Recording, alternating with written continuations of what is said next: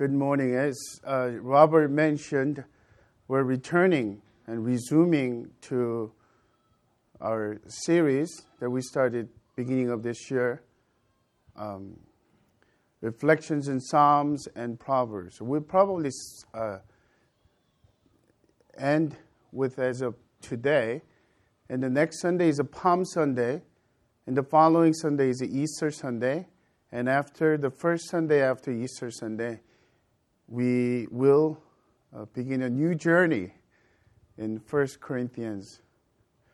Um, and that's going to be fun because uh, the nickname for the 1 Corinthians would be uh, Paul's letter to the Californians. Very similar in, in that. But today, um, we're returning to Psalm 51. Psalm 51 is one of those seven great penitential psalms. And, and this psalm is uh, obviously David's psalm. And it's, it's about restoring a guilt ridden heart. So, speaking of guilt, everyone has a guilt problem. A psychologist tells us that uh, if the people can be really forgiven, many of our mental, psychological dysfunctions and uh, problems will be gone. Many of them will be healed. The problem is that we don't really know how.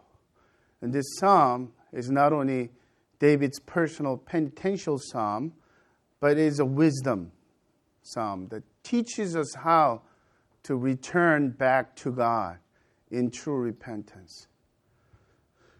In preparing for this study, I, I find out, um, read about this story.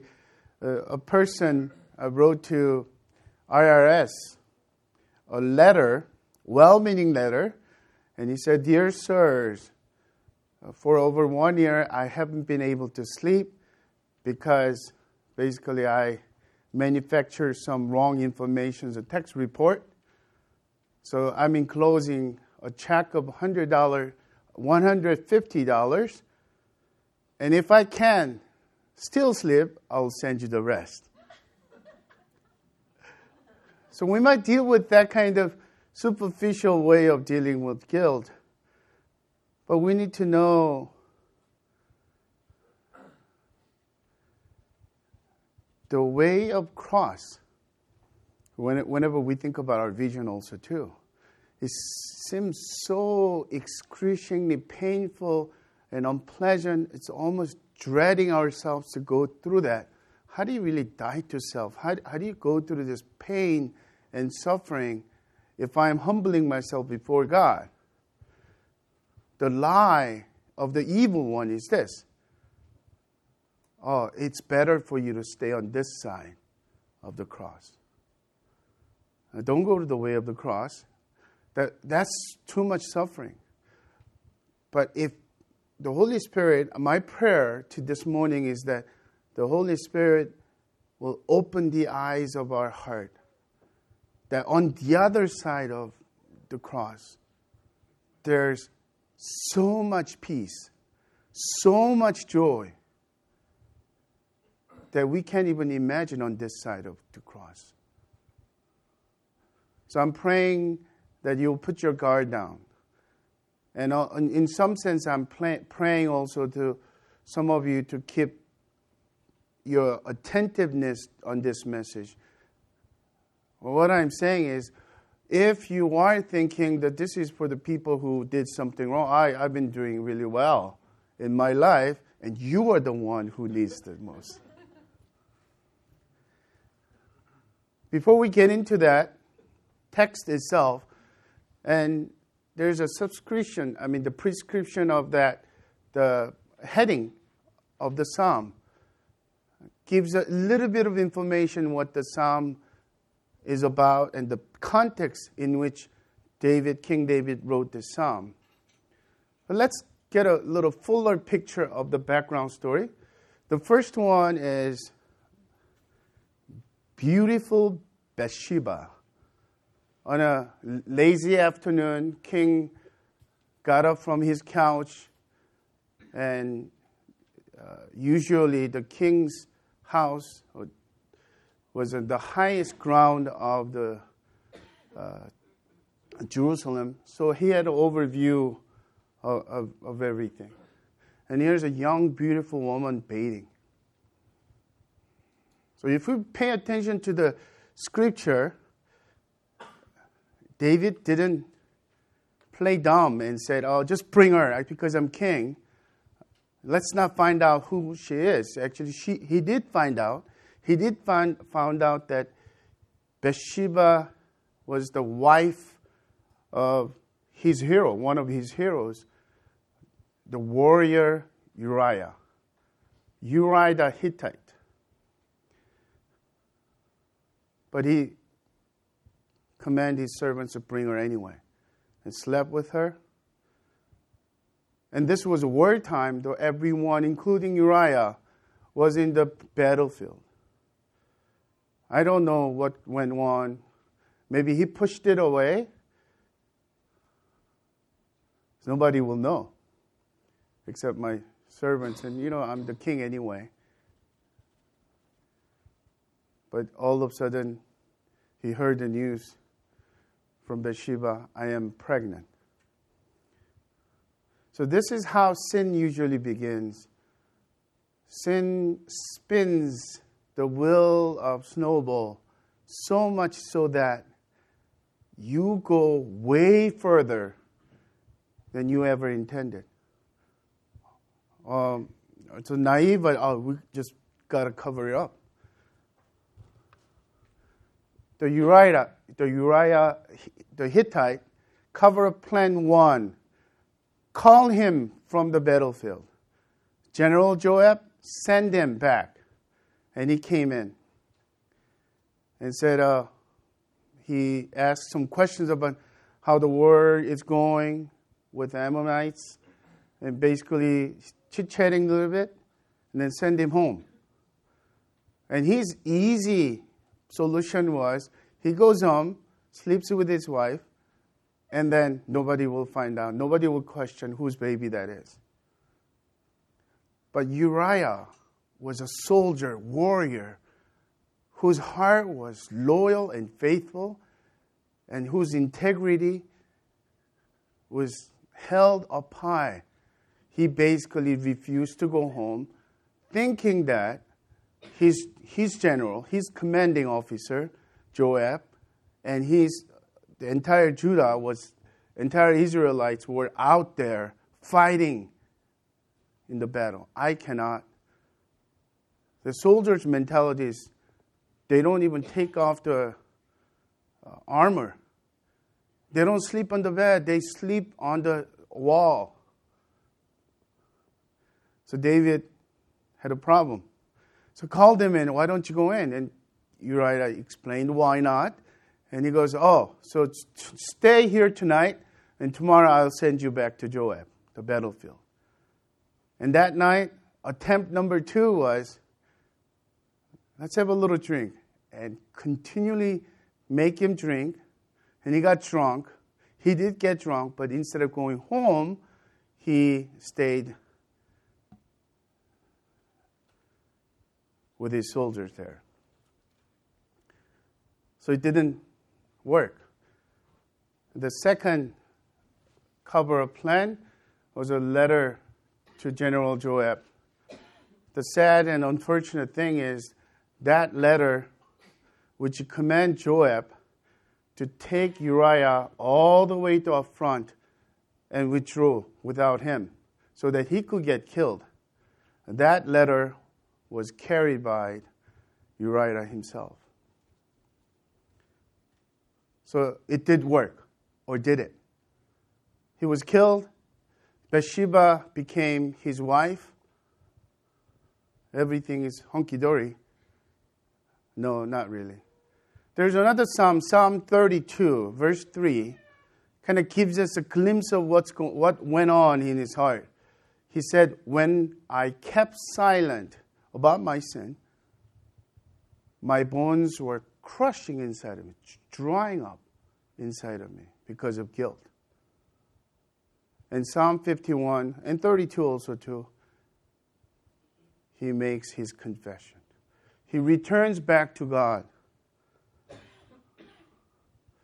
Because the reason why the trigger point was that is the story all these stories in 2 Samuel in chapter 11 and 12 at the end of 27 we might glimpse over pass by really fast.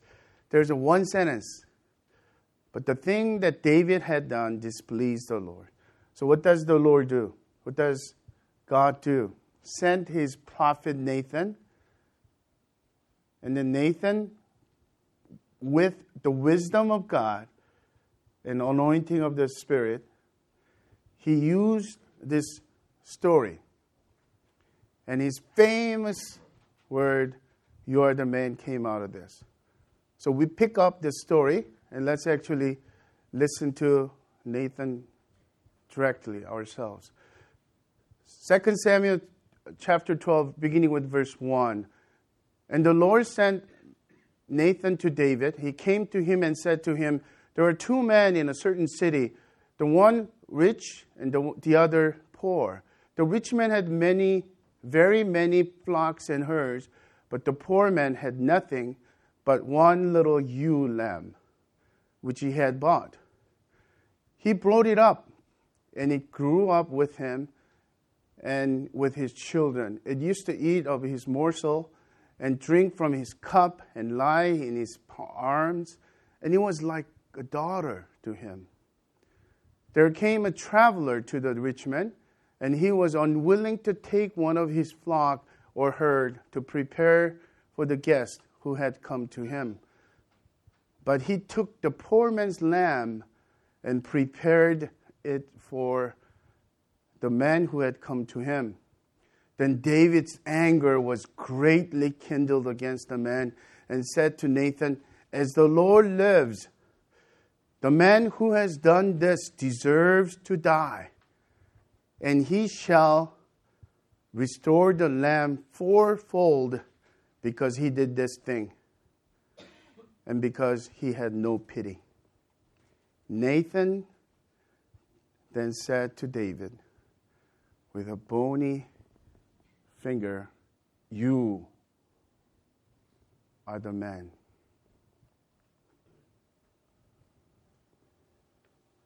David is, was also called as a, a man after God's own heart.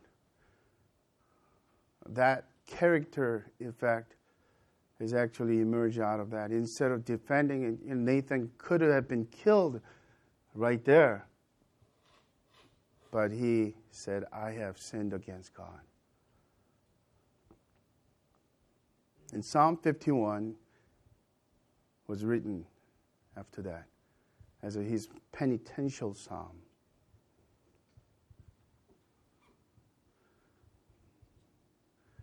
Can you believe it?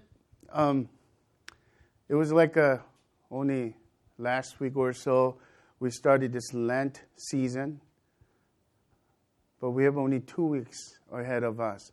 The coming Sunday will be the Palm Sunday, and the following Sunday, the following week, would be the Passion Week or Holy Week, leading up to Good Friday and Easter Sunday. So, two weeks. What was the purpose of the Lent? Return to God, return back to God in our hearts. And some of you might think that, oh, I, I think I prayed a little bit of a I'm sorry, God, for this and that, and I'm done with. Actually, the, the season of Lent is to dwell on the depravity of our own sin in, within our hearts. Then continually cultivate that repentant heart, that we return to God, return our hearts to God. So we're going to actually get wisdom from that. Practically speaking, some of you, you're spiritually dry, and you open your Bible and it doesn't do much any, anything, anything anymore. The worship songs or gospel songs used to be uh, like a love song for you, but now it's so mundane to you. Your heart doesn't work anymore, doesn't respond to God anymore, doesn't thirst or hunger for God anymore. You, as well as I, need the restoration, renewal of our spirit.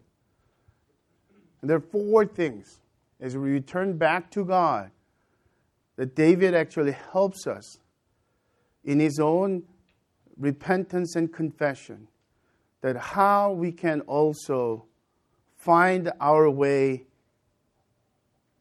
back to God. Here's the first one Come clean about your sin, sin leaning hard on God's covenantal love and mercy for you. We don't know exactly how many weeks, how many months. Um,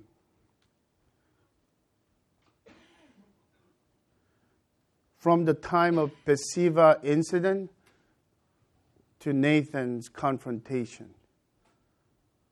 Baby was not born yet. Um, so, you know, Nathan, actually, God has lifted, you shall not die, but because of your sin, the sword will never end in your, in your household. So he gets actually the glimpse of the ramification of that sin. And then your son, your baby will die.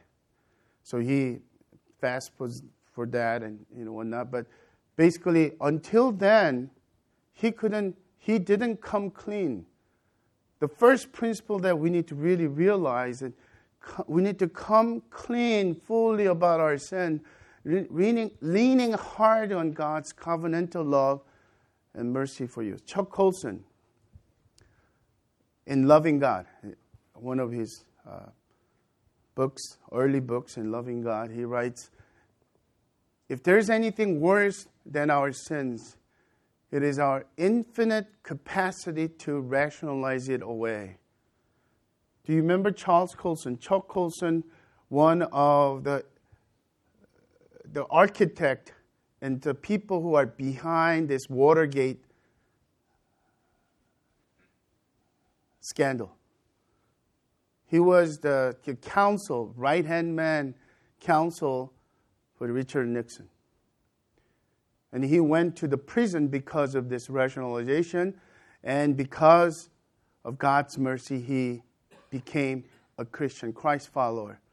And now he became a, a, a front forerunner for the prison fellowship that he started and making a tremendous impact. But he does know about this rationalization of that entire thing. So, with that in mind, let's go ahead and jump into the Psalm 51, verse 1. Have mercy on me, O God. Coming clean? What do we usually say if we don't come clean? Wait, wait, you got to listen to me about this, how it all happened. No?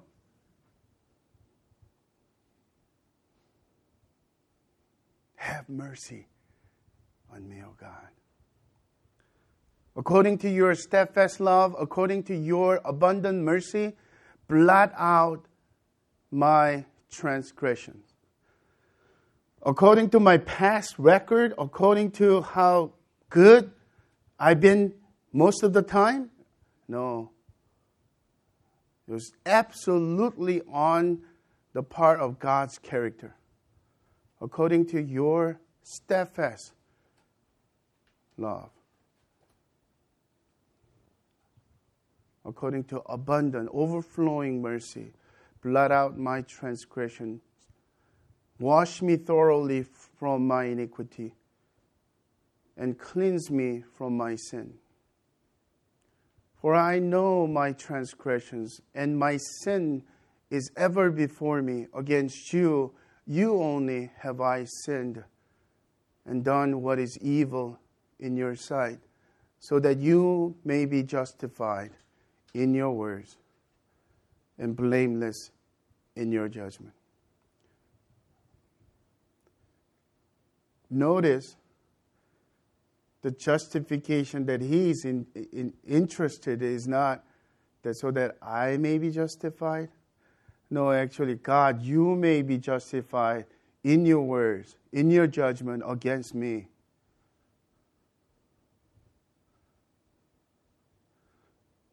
If we don't come clean, what end up happening is we end up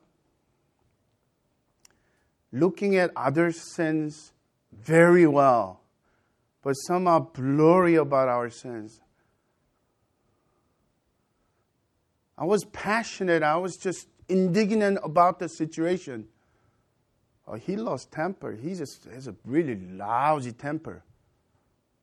Same thing.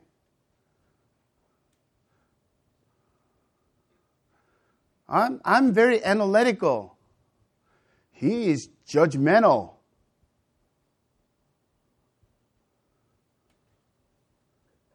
So even even you know to rationalizing our sins also too. I wasn't doing well. I, I was not in the right mind, and I, I I usually am much better than this, etc. etc. So returning to God, returning back to God in true repentance begins with coming clean fully. Notice how many words for sin that he uses rather than mistakes or mishaps or little misstep. He calls my sin, my iniquity. The iniquity embraces the idea of immoral, a failure from doing things right in ethical sense. My transgression is this is a rebellion against government, against God. What is evil in your sight? What is evil in God's sight? And He's naming all these things without rationalization.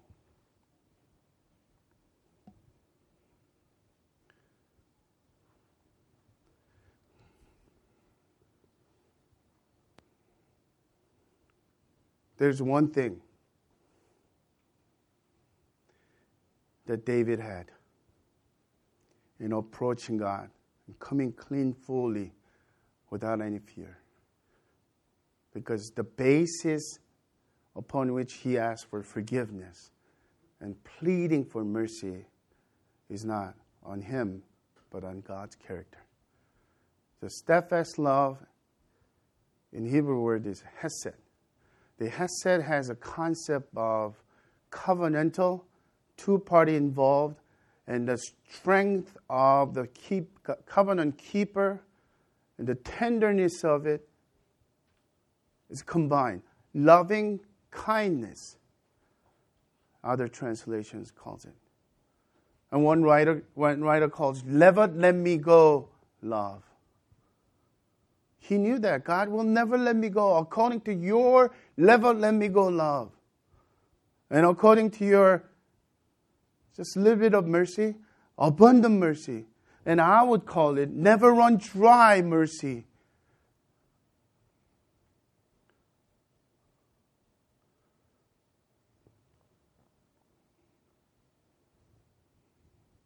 So, people of God, this is the way to return back to God, not explaining ourselves, not even doing analysis of our situations and circumstances and upbringings and even naming our, dysfunctional family background, mom and dad's influence, etc., etc. We come clean to God, pleading for God's mercy, leaning hard on God's attribute.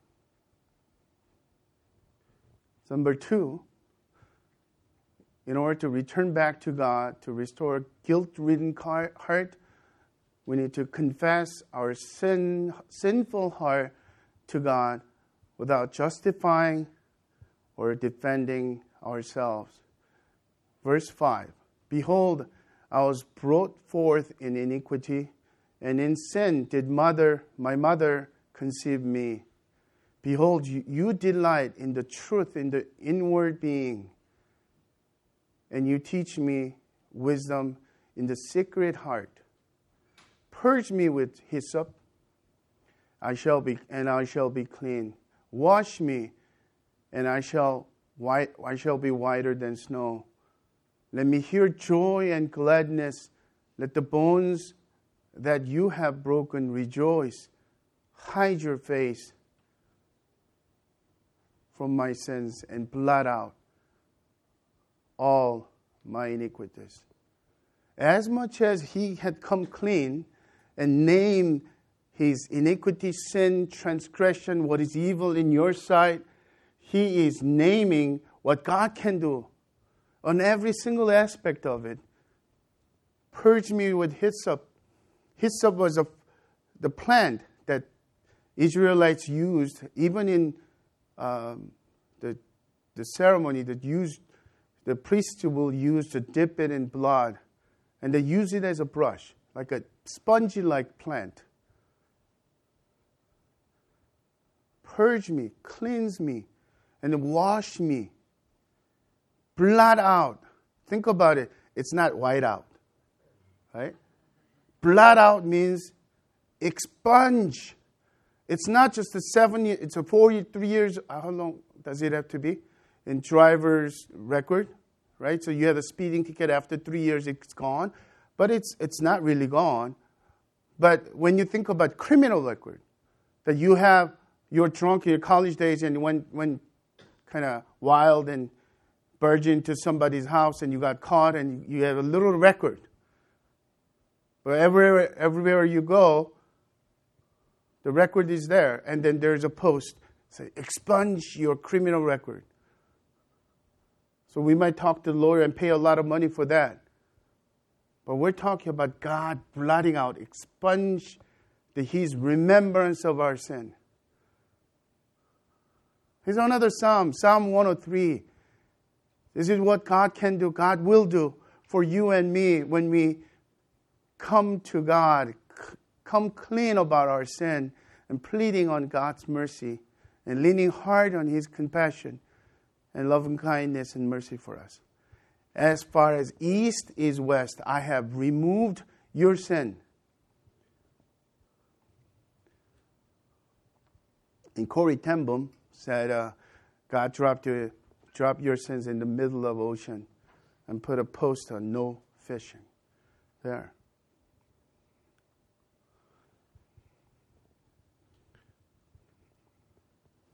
You see, here's the part that I think we all need to embrace. This is at the core of our vision. What does it mean to choose the way of the cross is our way? To choose this humility as a way of life, seeing our utter depth of hum- the depravity, wickedness in our hearts. When David said in, in sin, um, my, my mom, my mother bore me, it's not like a, his mother was doing something evil at the time of, and some, some clueless, uh, out of whack people would write commentaries on, on this as a maybe this was a the sexual intercourse was evil. No. What he meant is that he was born into the human race that has a sinful nature because of original sin and what Adam and Eve did.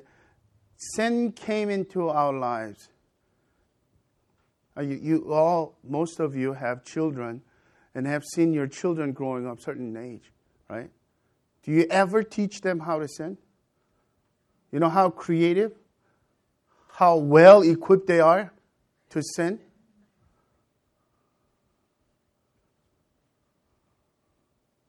Even for us. The creativity of how we could sin and rationalize and cover up is incredible. So here's the part that we need to embrace. It's not because David did horrific things. He did horrific things. That he felt guilty and that he's a sinner. He became declared a sinner. It's more so that his heart, his original source of his sin was within heart. and he didn't watch over it.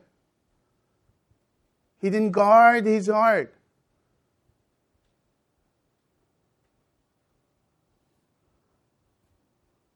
In Jesus' word, I came for the sick, not for the healthy. I came to redeem the sinners. The Pharisees and scribes and the religious leaders acted like there were no sinners, no forgiveness is needed. And Jesus basically said, healthy person, not because they are truly healthy, but because, the, but because they have no ability to admit their sickness within us, within them. In the same way, when we are repentant and turning back to God, we're repenting our sinful heart, our sinful nature to God. I cannot do this. If iniquity is moral failure, if transgression is rebellion against God, and what is evil against God is very apparent. But what is sin? We all learned that in our home group training, didn't we? Sin is simply put, falling short of God's glory, God's standard. Every single one of us falls short. And if we think that we are somehow any better, just because on the surface, on our external level, we have not committed crimes or unethical things, that doesn't make us a righteous heart. The righteousness comes from Christ. Death and resurrection of Christ is for people like you and me. All have sinned and fall short of glory of God. I need to make a confession to you. I have a best intention for you as a pastor. But in my private life, in my best intention life, most godly moment, if you can get a camera on my motive, I'm going to look for a hole. Because I am most disgusted not when I am drifting away from God, but when I am when I have best intention, because I see Phariseeism in, in me, the wickedness, the depth of depravity in me. I feel disgusted by me.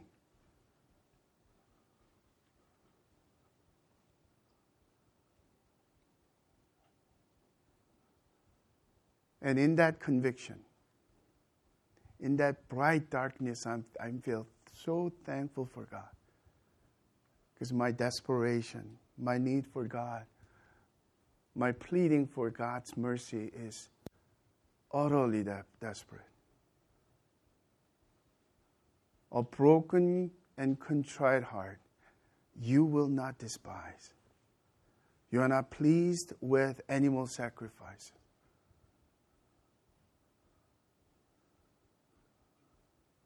So when you're sitting here, you've been such dutiful people, such a good Christian on the external level. And even you've been, you've been consistent with your quiet time and devotion and Bible reading, giving to cause and to church. But if your heart is numb, if you don't have ongoing joy and intimacy with God, your Abba, you need restoration. You need to come clean and ask for God's mercy for, all, your, for on your self sufficiency, self righteousness.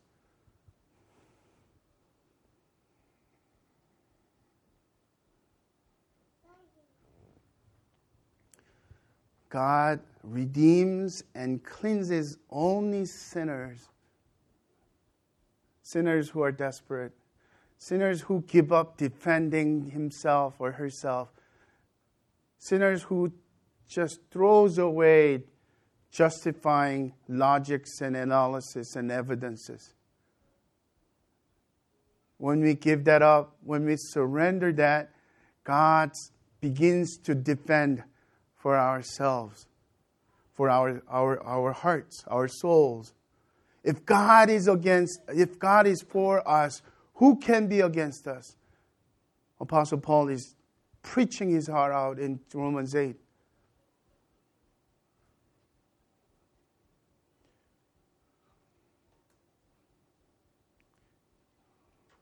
There is therefore now no condemnation for those who are in Christ Jesus.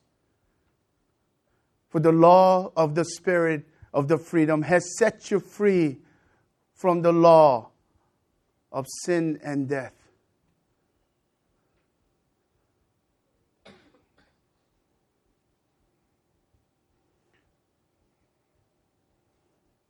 So I pray for God's mercy on those of you who don't feel the need and desperation for God.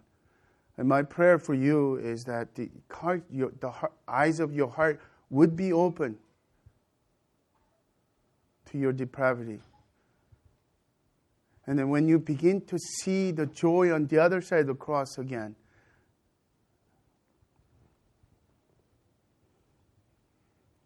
Number three, in returning back to God to restore a guilt ridden heart, we need to ask God to do what we cannot do ourselves, which is redemption from our sins and restoration of our heart.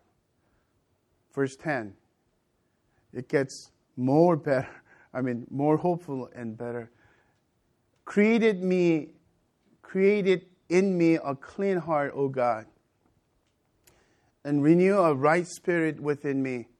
Cast me not away from your presence, and take not your Holy Spirit from me. Restore to me the joy of your salvation, and uphold me with a willing spirit. Then I will teach transgressors your ways, and sinners will return to you. Deliver me from blood guiltiness, O God O God of my salvation. And my tongue will sing aloud of your righteousness.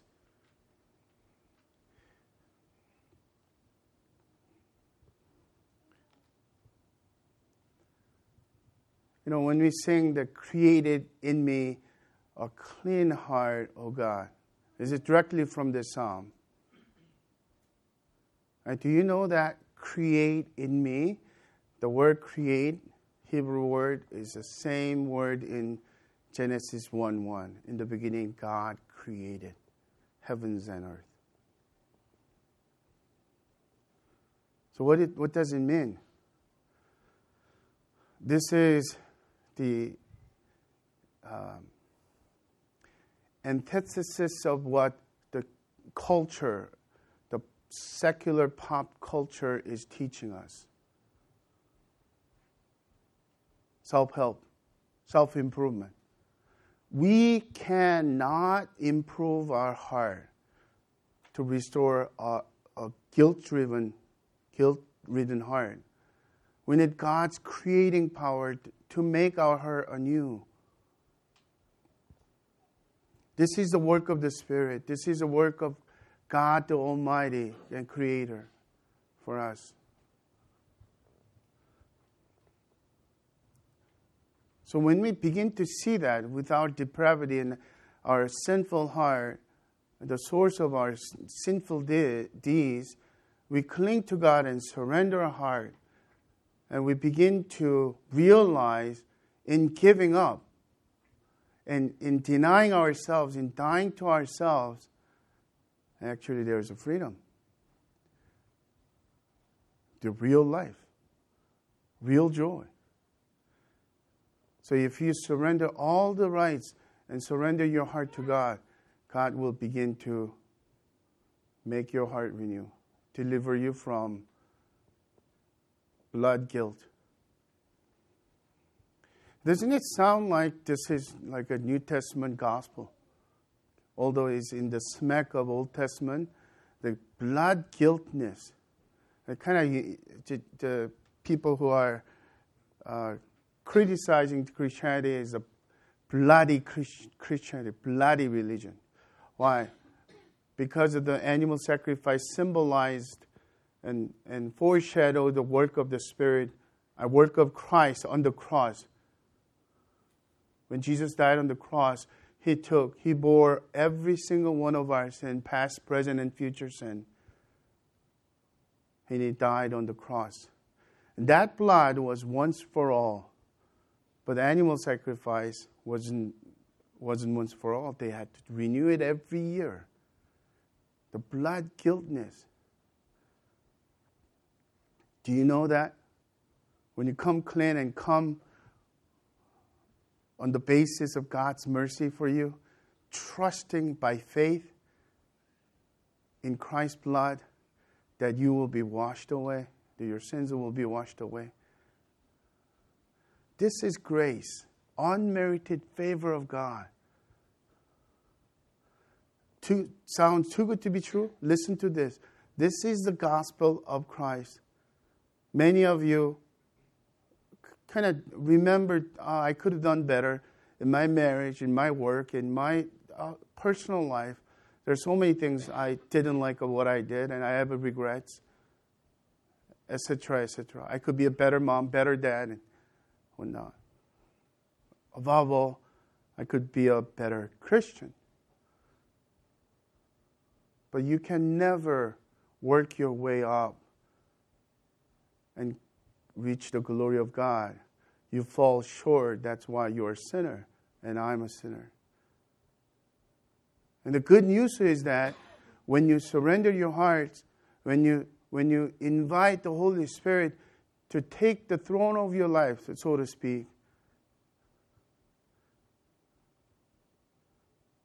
even this morning, before you go out, God can restore your heart. and deliver you and free you from the, from the sin. One last principle. In returning back to God to restore a guilt ridden heart, we are to praise the Lord with a broken and contrite heart, interceding for those who were affected by our sins. Verse 15 O Lord, open your lips, and my mouth will declare your praise. For you will not delight in sacrifice, or I would give it. You will not be pleased with the burnt offering. The sacrifices of God are broken spirit, a broken and contrite heart, O God, you will not despise.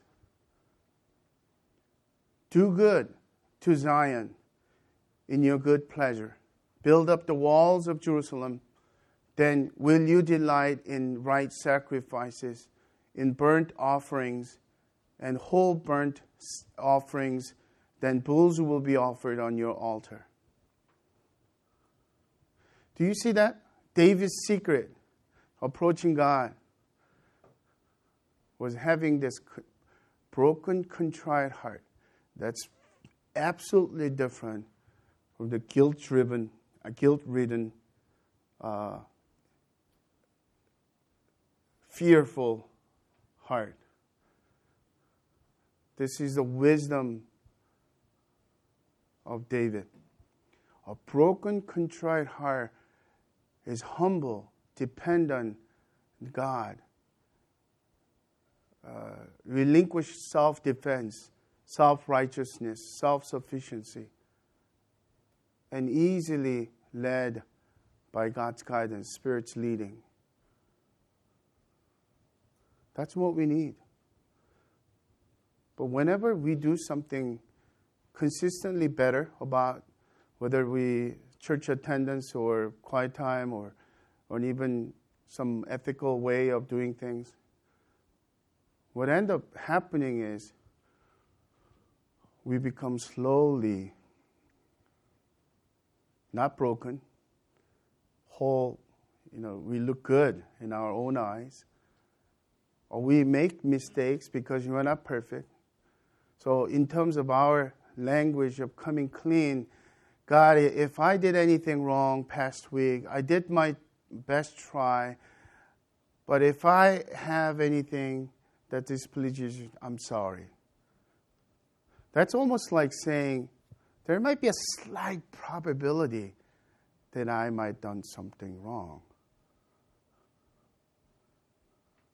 And not to mention with God, we do the same way with our relational relationships and husbands and husbands and wives and our friendships and community. We end up doing the same thing. So, would you see the, this wisdom? There is a river flowing, rivers of mercy and God's mercy, God's peace river like joy, joy like a fountain, love like an ocean is available uh, for us this morning by grace if we surrender to God, if we trust in Jesus' blood. Will you do that? In summary, the full restoration, the reason why all of a sudden Paul, uh, uh David begins to pray for Zion. Zion is basically Jerusalem. Jerusalem basically means God's community, Israelites. As a king, he felt responsible for his failure, his sins affected uh, his people. So they're affected by his sin. And he's actually interceding God, have mercy on us and restore us in the same way, when we, when we really come clean, our repentance is full and true, we are going to make amends and we are going to pray for restoration of our family and our church, our city, and our nation.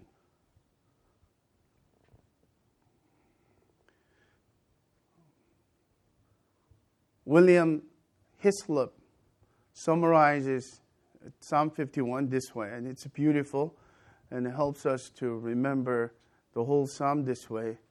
He calls a tenfold cry for a broken and contrite heart. Number one, have mercy upon me. Number two, blot out my transgressions. Number three, wash me thoroughly. Number four, cleanse me. Number five, purge me. Number six, wash me, and I shall be whiter than snow. Number seven, create in me a clean heart. Number eight, renew a right spirit within me. Number nine, restore unto me the joy of salvation. Number 10, uphold me, and I will teach the transgressors and sinners. My prayer for, for all, every single one of us that we will approach each morning, each day differently. And the, the coming two weeks of the rest of the Lent season, Lenten season, would you return back to God and giving up your rights for self defense and self righteousness, self justification?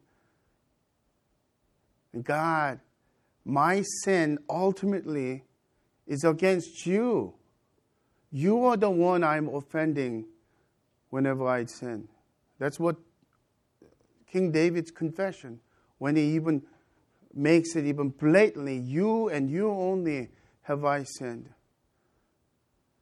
And did you realize that there is a word so that that you may be justified? God as I'm surrendering and I see that your glory and your justification really happens in my surrender, my submission to your, your will.